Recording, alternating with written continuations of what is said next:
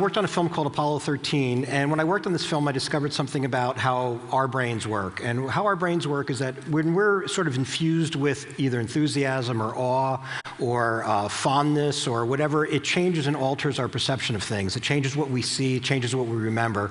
And as an experiment, because I dauntingly uh, uh, created a task for myself of recreating uh, Saturn V launch uh, for this particular movie, because I, I, I, put it out there, I, I, felt a little nervous about it, so I needed to do an experiment and bring a, a, a, group of people like this in a, in a projection room and play this stock footage.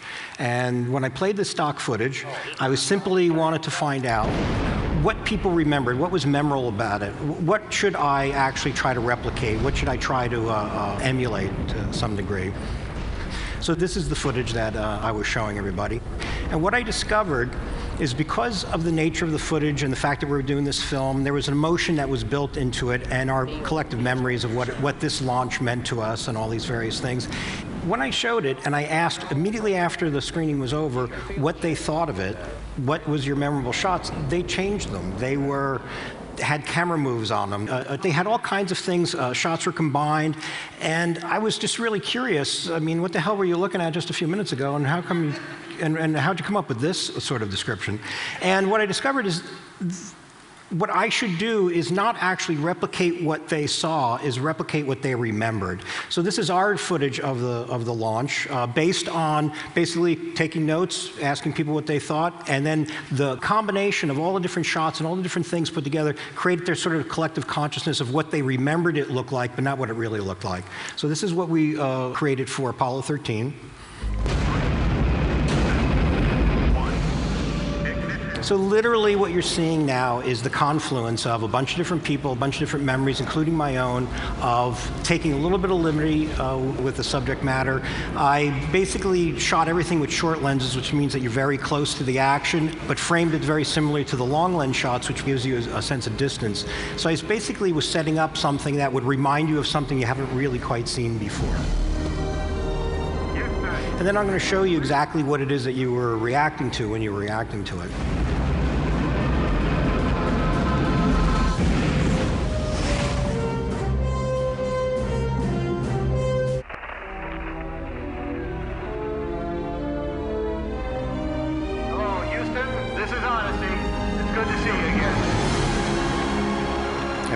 Clapping for me. So now I'm in a parking lot. I'm basically, it's a tin can, and I'm basically recreating the launch with fire extinguishers, fire. Uh, I have uh, wax that I threw in front of the lens to look like ice. And so basically, if you believed any of the stuff that I just showed you, what you were uh, uh, uh reacting to, what you're emoting to, is something that's a total falsehood. And I found that really kind of fascinating. And in this particular case, this is the climax of the movie, and you know the the the uh, way of achieving it was simply take a model, throw it out of a helicopter, and shoot it. And that's simply what I did. That's me shooting, and I'm a fairly mediocre operator, so I got that nice sense of verisimilitude of uh, a kind of, uh, you know, uh, following the rocket all the way down, and giving that little sort of edge is desperately trying to keep it uh, in frame. So then I come up to the next thing. We had a NASA consultant who was actually an astronaut who was actually on some of the missions of uh, Apollo 15, and he was there to basically double check my science. And um, I guess somebody thought they needed to do that. Um, I don't know why, but they thought they did. Uh, so uh, we, were, we were, you know, he's a, he's a hero, he's, a, he's a, a, an astronaut, and we're all sort of excited. And, you know, I, I gave myself the liberty of saying, you know, some of the shots I did didn't really suck that bad. And uh, so maybe, maybe you know, I, I was feeling kind of a little good about it. So I had, I brought him in here, and he needed to really uh, uh, check and see what, what, we were doing, and basically give us our A plus report card. And so I showed him some shots we were working on, and um, waiting for the reaction that you hope for, which is what I got. So I showed him these two shots, and then he basically told me what he thought. Okay. It's what you dream about. Um, so, what I got from him is he turned to me and said, You would never, ever design a rocket like that. You would never have a rocket go up while the gantry arms are going out. Can you imagine the tragedy that could possibly happen with that? You would never, ever design a rocket like that. And he was looking at me. It's like, I don't know if you noticed, but I'm the guy out in the parking lot recreating one of America's finest moments with fire extinguishers. What you, what and, I'm not going to argue with you. You're an astronaut, a hero, and I'm from New Jersey. So um, I'm just going to show you some footage. I'm just going to show you some footage and tell me what you think. And then I did kind of get the reaction I was hoping for. So I showed him this. And this is actual footage that he was on. This is Apollo 15. This was his mission. So I, I showed him this. And uh, the reaction I got was interesting.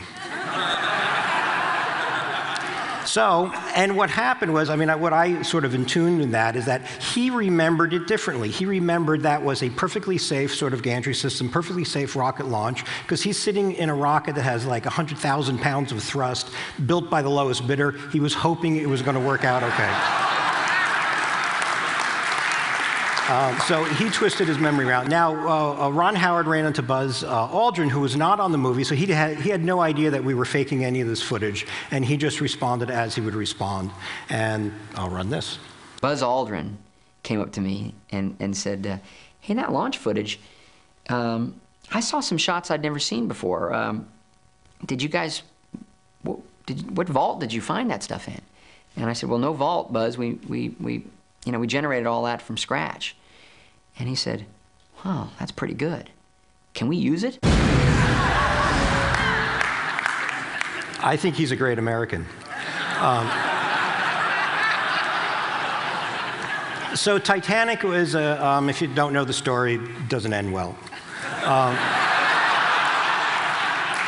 uh, Jim Cameron actually photographed the real Titanic. So he basically set up, or basically shattered the suspension of disbelief because what he photographed was the real thing uh, um, a Mir sub going down, or actually two Mir subs going down to the real wreck. And he created this very haunting footage. It's, it's really beautiful and it conjures up all these various different emotions, but he couldn't photograph everything.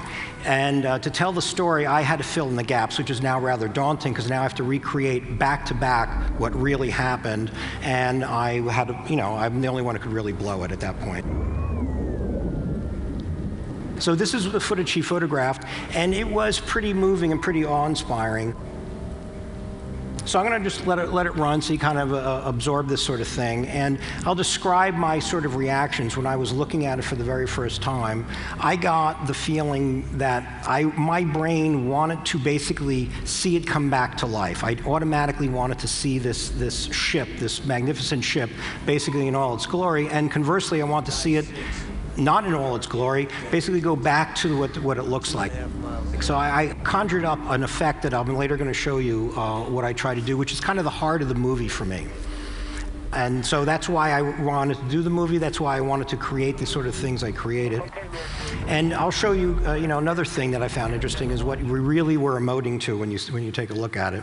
So here's the behind the scenes, a couple little shots here. So when you saw my footage, you were seeing this basically a bunch of guys flipping a ship upside down. And the little Mir subs are actually about the size of small footballs and shot in smoke. Um, Jim went three miles uh, down, and I went about three miles away from the studio and photographed this in a garage. Um, and so, but what you're emoting to or what you're looking at had the same feeling, the same haunting quality that Jim's footage had. So I found it so fascinating that our brains sort of, once you believe something's real, you transfer everything that you feel about it, this, this quality you have, and it's totally artificial. It's totally make believe, yet it's not to you. And I found that that was a very interesting thing to explore and use, and it caused me to create the next effect that I'll show you, which is this sort of magic transition. And all I was really attempting to do is basically have the audience cue the effect so it became a seamless experience for them. That I wasn't showing you my sort of interpretation, I was showing what you wanted to see. And the very next shot, right after this, So you can see what I was doing. So basically, if there's two subs in the same shot, I shot it, because where's the camera coming from? Uh, and when Jim shot it, it was only one sub because he was photographed from another. And I don't remember if I did this or Jim did this. I'll give it to Jim, because he could use the uh, pat on the back. Um, Okay, so now the Titanic transition. So this is what I was referring to, where I wanted to basically magically transplant from one state of the Titanic to the other. So I'll just play the shot once.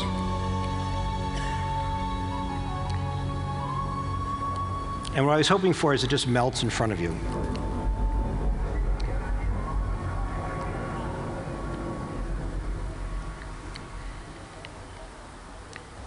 That was the last time Titanic ever saw daylight. So um, what I did uh, is basically had another screening room experience where I was basically tracking where, where I was looking or where we were looking. And of course, you're looking at the two people on the, on the bow of the ship. And then at some point, I'm changing the periphery of the shot. I'm changing, it's becoming the rusted wreck. And then I would run it every day, and then I would find exactly the moment that I stopped looking at them and start noticing the rest of it. And the moment my eye shifted, we just marked it to the frame, the moment my eye shifted, I immediately started to change them. So now somehow you missed where it started and where it stopped. And so I'll just show it one more time. And it was literally done by using what our brains naturally do for us, which is, which is uh, as soon as you, you shift your attention, something changes. Then I left the little scarf going because it really wanted to be a ghostly shot. Really wanted to feel like they were still on the wreck, essentially. That's where they were buried forever. Or something like that. I just made that up. As incidentally, the last time I ever saw daylight, it was a long film to work on. Um,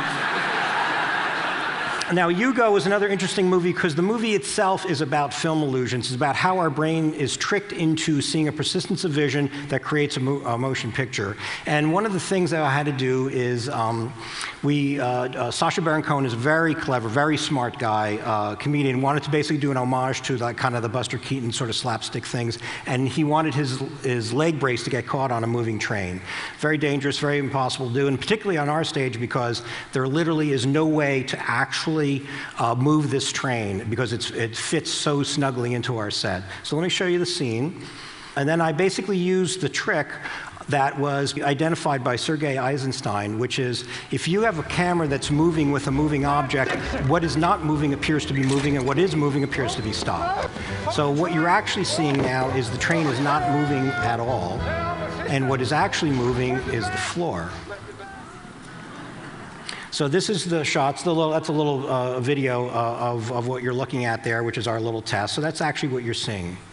And uh, I thought it was sort of an interesting thing because it, it, was part of the homage of the, of the movie itself is, is coming up with this sort of genius trick, which I can't take credit for. I'd love to, but I can't because it was invented like in 1910 or something like that. Is um, I told Marty, you know, it's kind of one of those mind things that it's really hard to really get until you actually see it work. And I said, uh, you know, what I was going to do. And, and he said, so let me see if I get this straight. The thing with the wheels, that doesn't move. And the thing without the wheels, that moves. Precisely.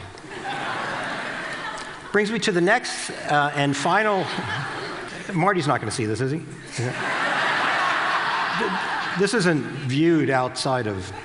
Uh, the, the, next illustration is something that um, uh, there's a, like all one shot theory. It's a very elegant way of telling a story, especially if you're following somebody on a journey. And that journey basically tells something about their personality in a very concise way.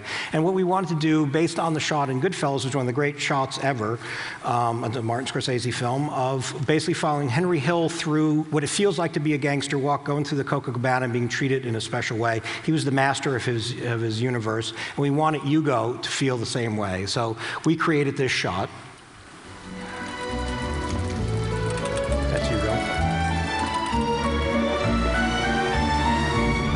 Felt that if we could basically move the camera with him, we would feel what it feels like to be this boy who is basically the master of his universe. And his universe is the, you know, behind the scenes in the bowels of this particular uh, train station, and only he can actually navigate through and do it this way. And we had to make it feel that this is his normal, everyday sort of life. So the idea of doing it as one shot was very important. And uh, of course, we're shooting in 3D, which is basically it's a huge camera um, that's hanging off of a giant stick. So to recreate a Steadicam shot was the was the task, and make it feel kind of like what the reaction you got when you saw the Goodfellas shot. So what you're now going to see is how we actually did it. It's actually five separate sets shot at five different times with two different boys. The one on the left is where the shot ends, and the shot on the right is where it um, uh, takes takes over. And now we switched boys, so it went from uh, uh, Asa Butterfield, who's the star of the show, to uh, uh his stand in. I wouldn't say a stunt double, there's a crazy rig that we built for this. Um, and so this is, and now this is set number three we're into. Um, and then we're going to go into uh, the ba- basically the very last moment of the shot is is actually the Steadicam shot. Everything else was shot on cranes and various things like that. And it literally was done over five different sets, two different boys, uh, different times, and it all had to feel like it was all one shot. And what was sort of great for me um, was it was probably the best reviewed shot I've ever worked on, and um, you know I was kind of proud of it when I was done, which is which was um, you should never really be proud of stuff, I guess. Um, so I was kind of proud of it, and I went to a friend of mine and said, you know, this is um, you know kind of the best reviewed shot I've ever worked on. What what do you think uh, was the reason? And he said, because no one knows you had anything to do with it. so. All I can say is um, thank you, and that's my presentation for you.